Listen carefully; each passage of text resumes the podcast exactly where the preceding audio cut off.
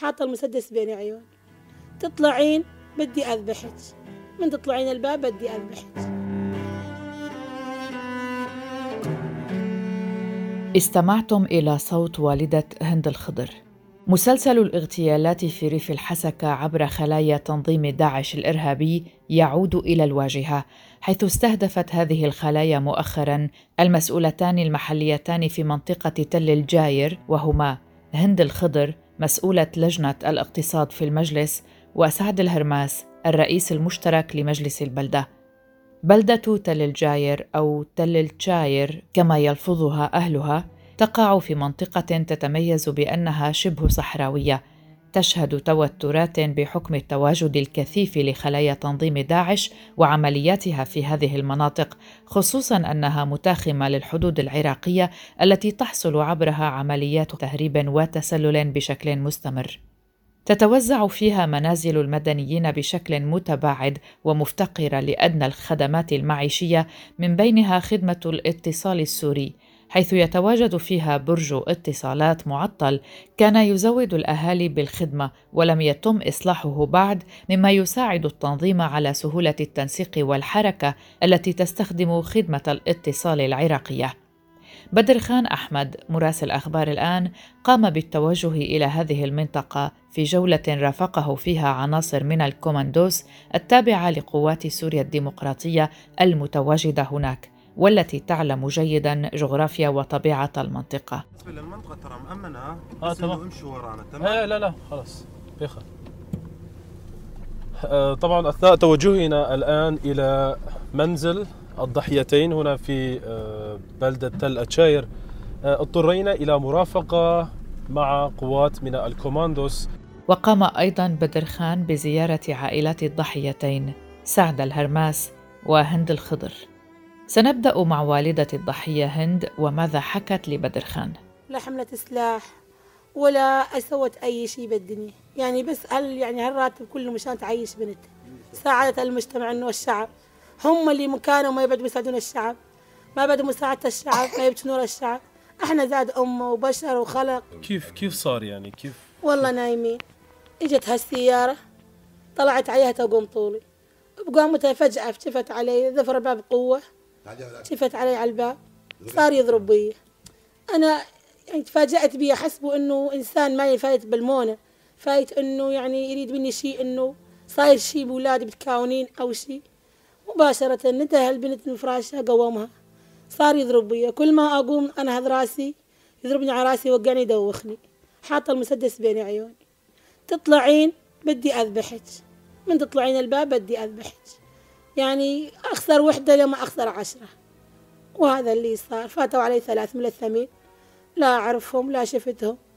شو قالوا بالضبط؟ يعني شو شو طلبهم؟ شو؟ طلبهم قالوا إحنا استخبارات. هسه عشر دقائق ونرجعها.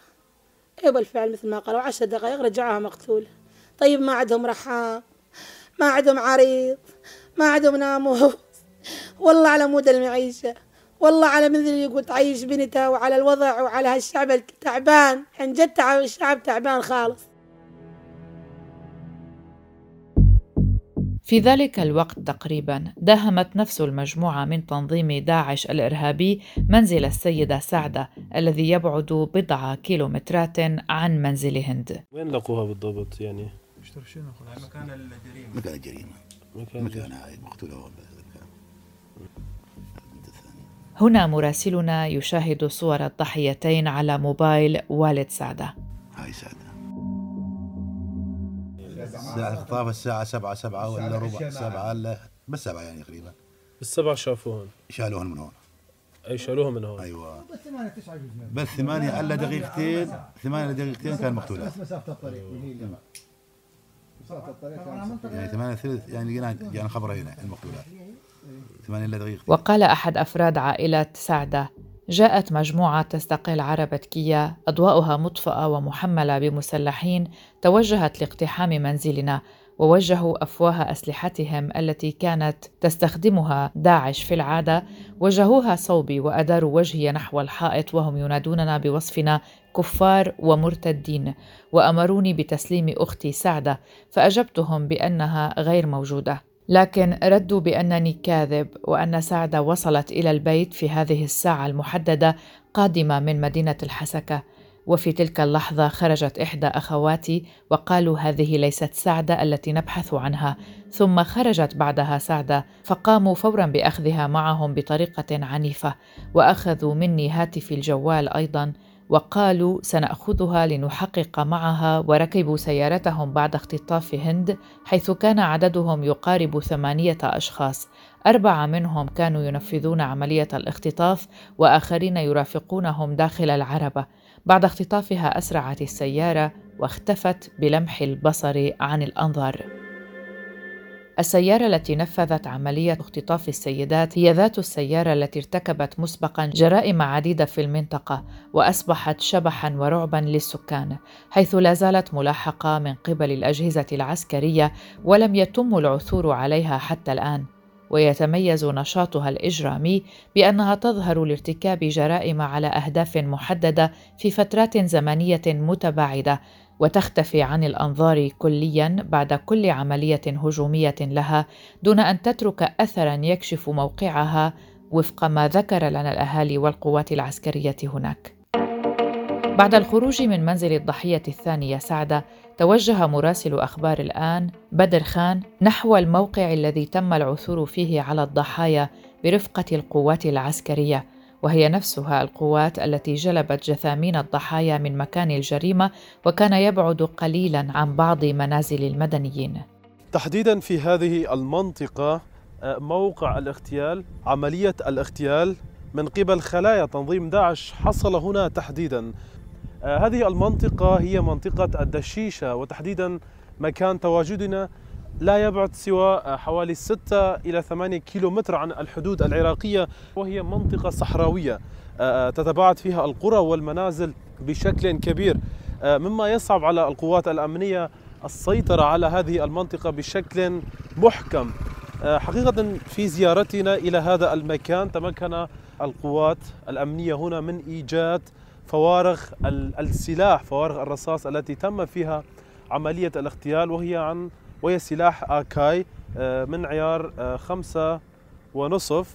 طبعا السيدتان تم اغتيالهما آه، في هذا المكان تحديدا والذي يبعد عن منزلهم حوالي الثلاثة أو أربعة كيلومتر.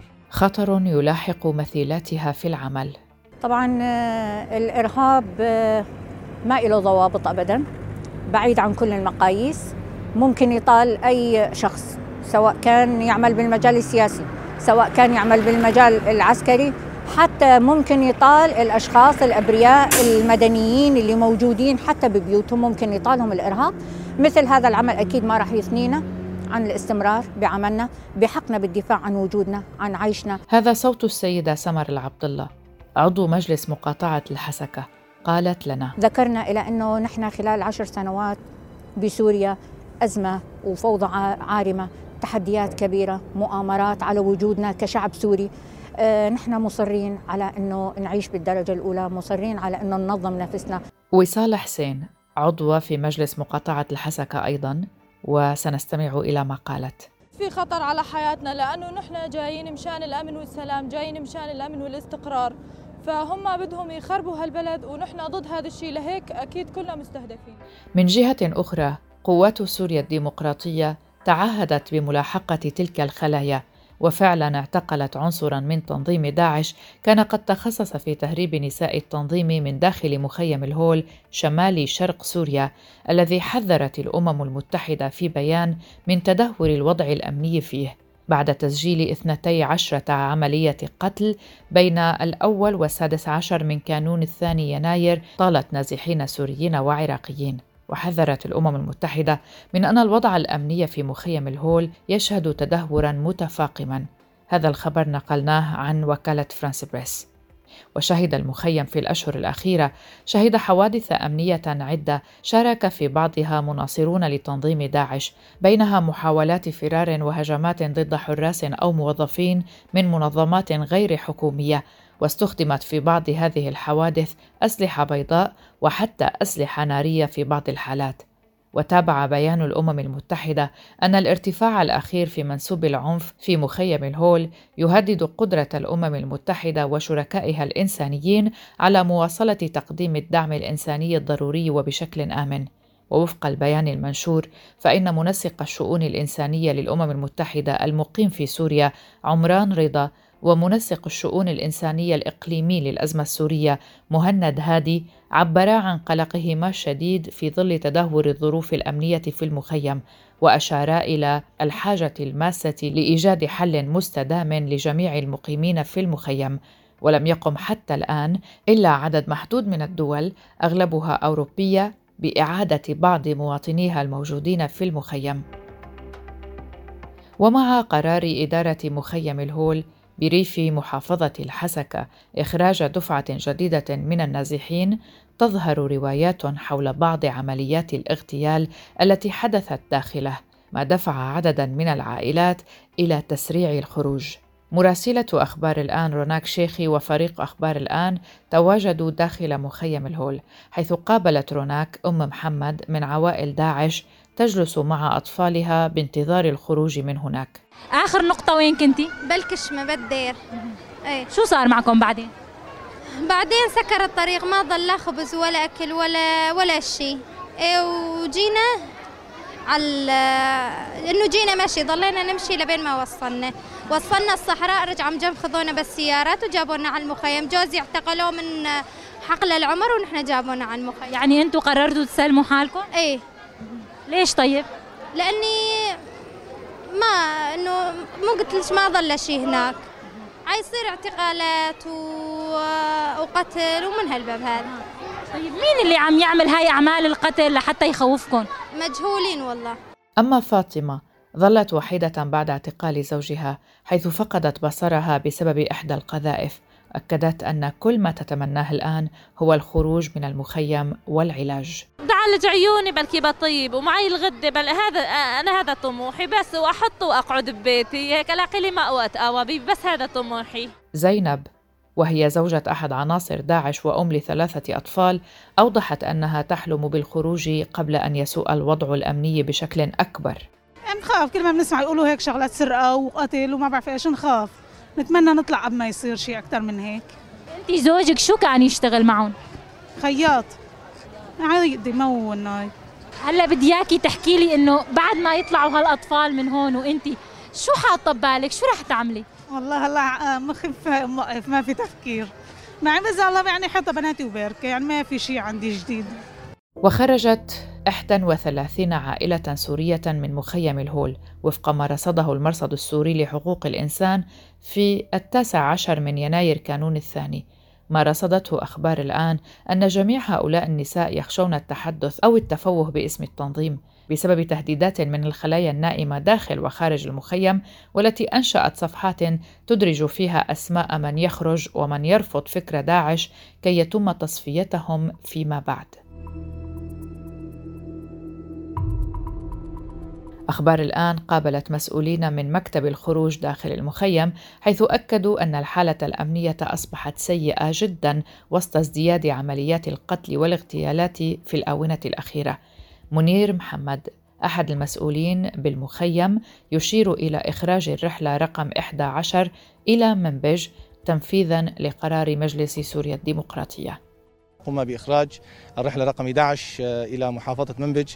وذلك تنفيذا للقرار الصادر من المجلس التنفيذي شمال شرق سوريا حيث بلغ عدد عوائل هذه الرحلة 67 شخص 67 عائلة عفوا و236 شخص. في الآونة الأخيرة نتيجة آه، بعض الخلايا النائمة آه، التي غايتها تخريب سمعة آه، هذا المخيم وإرهاب الناس قاموا ببعض الاغتيالات. لكن الجهات الأمنية تصدت لهذا هذه الخروقات ومشطت المخيم وبلغ عدد الاغتيالات في الآونة الأخيرة من بداية 2021 ما يقارب 11 حالة اغتيال جميعهم من الجنسية العراقية. النساء هن أكثر المتضررات من ما حصل بسبب اتباع أزواجهن لداعش. كما أن العادات والتقاليد بالمجتمعات تحكمت بهن لتصبح المرأة ضحية لعائلتها وتلتحق بزوجها رغم معرفتها بالخطأ معرضة حياتها مع أطفالها للخطر. هكذا كانت رحلة زينب التي تم تزويجها لداعشي وانخرطت في التنظيم لتصبح أرملة في رعان شبابها وتخرج من مخيم الهول مع أطفالها نحو حياة قاسية في ظل سخط المجتمع وفقر الحال. وكلها أمل بحياة كريمة لها ولأطفالها بعيدا عن تطرف داعش. زينب هي نموذج عن العائلات الداعشية. معظم هذه العائلات التي خرجت من مخيم الهول كانت من الأطفال والنساء حيث كان هؤلاء يتأرجحون بين قسوة وحرمان المخيمات ورفض المجتمع في الخارج لهم. ليبقى السؤال بعد خروجهم هل سيعيشون حياة طبيعية بعيدة عن ماضيهم الداعشي أم أنهم سيحملون فكر أزواجهم وآبائهم للانتعاش من جديد؟ الشيخ تركي السوعان أحد وجهاء عشيرة السبخة والذي تكفل بخروج عشرات العائلات الداعشية السورية رافقنا في الخامس والعشرين من نوفمبر تشرين الأول من العام الفائت إلى أحد الأحياء غرب الرقة لكي نلتقي بزينب زوجة الداعشي وأم لطفلين والتي خرجت في موجة سابقة من الذين خرجوا من مخيم الهول. حدثتنا زينب عن وقائع مؤلمة في حياتها أثناء إقامتها مع داعش وانتقالها للهول. جوزي كان مع فصيلة داعش واضطريت إني أكون معه وأروح معه وين ما يكون. وكنا كيف كنتوا عايشين أيام تنظيم داعش؟ المرأة كيف كانت عايشة؟ كنا عايشين تحت يعني حرب خوف. المرأة عليها يعني كان عليها ضغوطات لباس طلعة روحها جاية أي شيء يعني. فصول معاناة زينب لم تنتهي رغم خلاصها من التنظيم ومغادرتها المخيم وقد تعرضت للمضايقات بحسب قولها. كانت كثير صعبة ظروفنا. آه، أطفالنا ما في تعليم لهم عايشين بالمخيمات تحت البرد. آه، على طول أحيانا فيها من وراء الحركة يحترقوا خيمات. كله لأنه إيش؟ مطبخ وبابور شغال فيه. أحيانا تحترق الخيمة أطفال تحترق تموت. نحن نعيش بالخوف هذا عايشين بالخوف يعني. ممكن بأي لحظة نعتبر حالنا نحن رح يصير معنا مثل غيرنا. وبرد وما في تعليم الأطفال ما في مساعدات يعني. كنا خايفين بنفس الوقت من العالم متشددة يعني النساء متشددة إنه ليش تغيرتوا؟ ليش غيرتوا حياتكم؟ ليش ما تضلون؟ ولكن يبقى في مخيلة زينب أمل بحياة أفضل لها ولأطفالها بعيدا عما عانته من تنظيم داعش. تحدثنا الآن عن رغبتها بتغير حياتها نحو الأفضل بعيدا عن التشدد. كنت عايش فيه خوف تحت من العالم اللي تحاول تنتقم منش أو تحاولين تغيرين حياتك وما يخلونش. فلما كانت قالوا انه بكرة راح تطلعوا وتمشوا وسلمونا. عن جد يعني كانت فرحة كثير ما تنوصف صراحة. أنا وأطفالي في إحدى زوايا البيت يجلس رجل سبعيني منهك ويخبرنا بحرقة قلب أنه هو السبب فيما حصل لابنته زينب ونظرة المجتمع لها. كل شيء يقولون كان عن داعش. ما نقدر نعدم ما نحشي. شو نحشي؟ وصي كان عن داعش. اكذب عليك أقول لك لا صي عن داعش. طيب أنت كيف حاولت تصلح موقفها تساعدها أنت كأب؟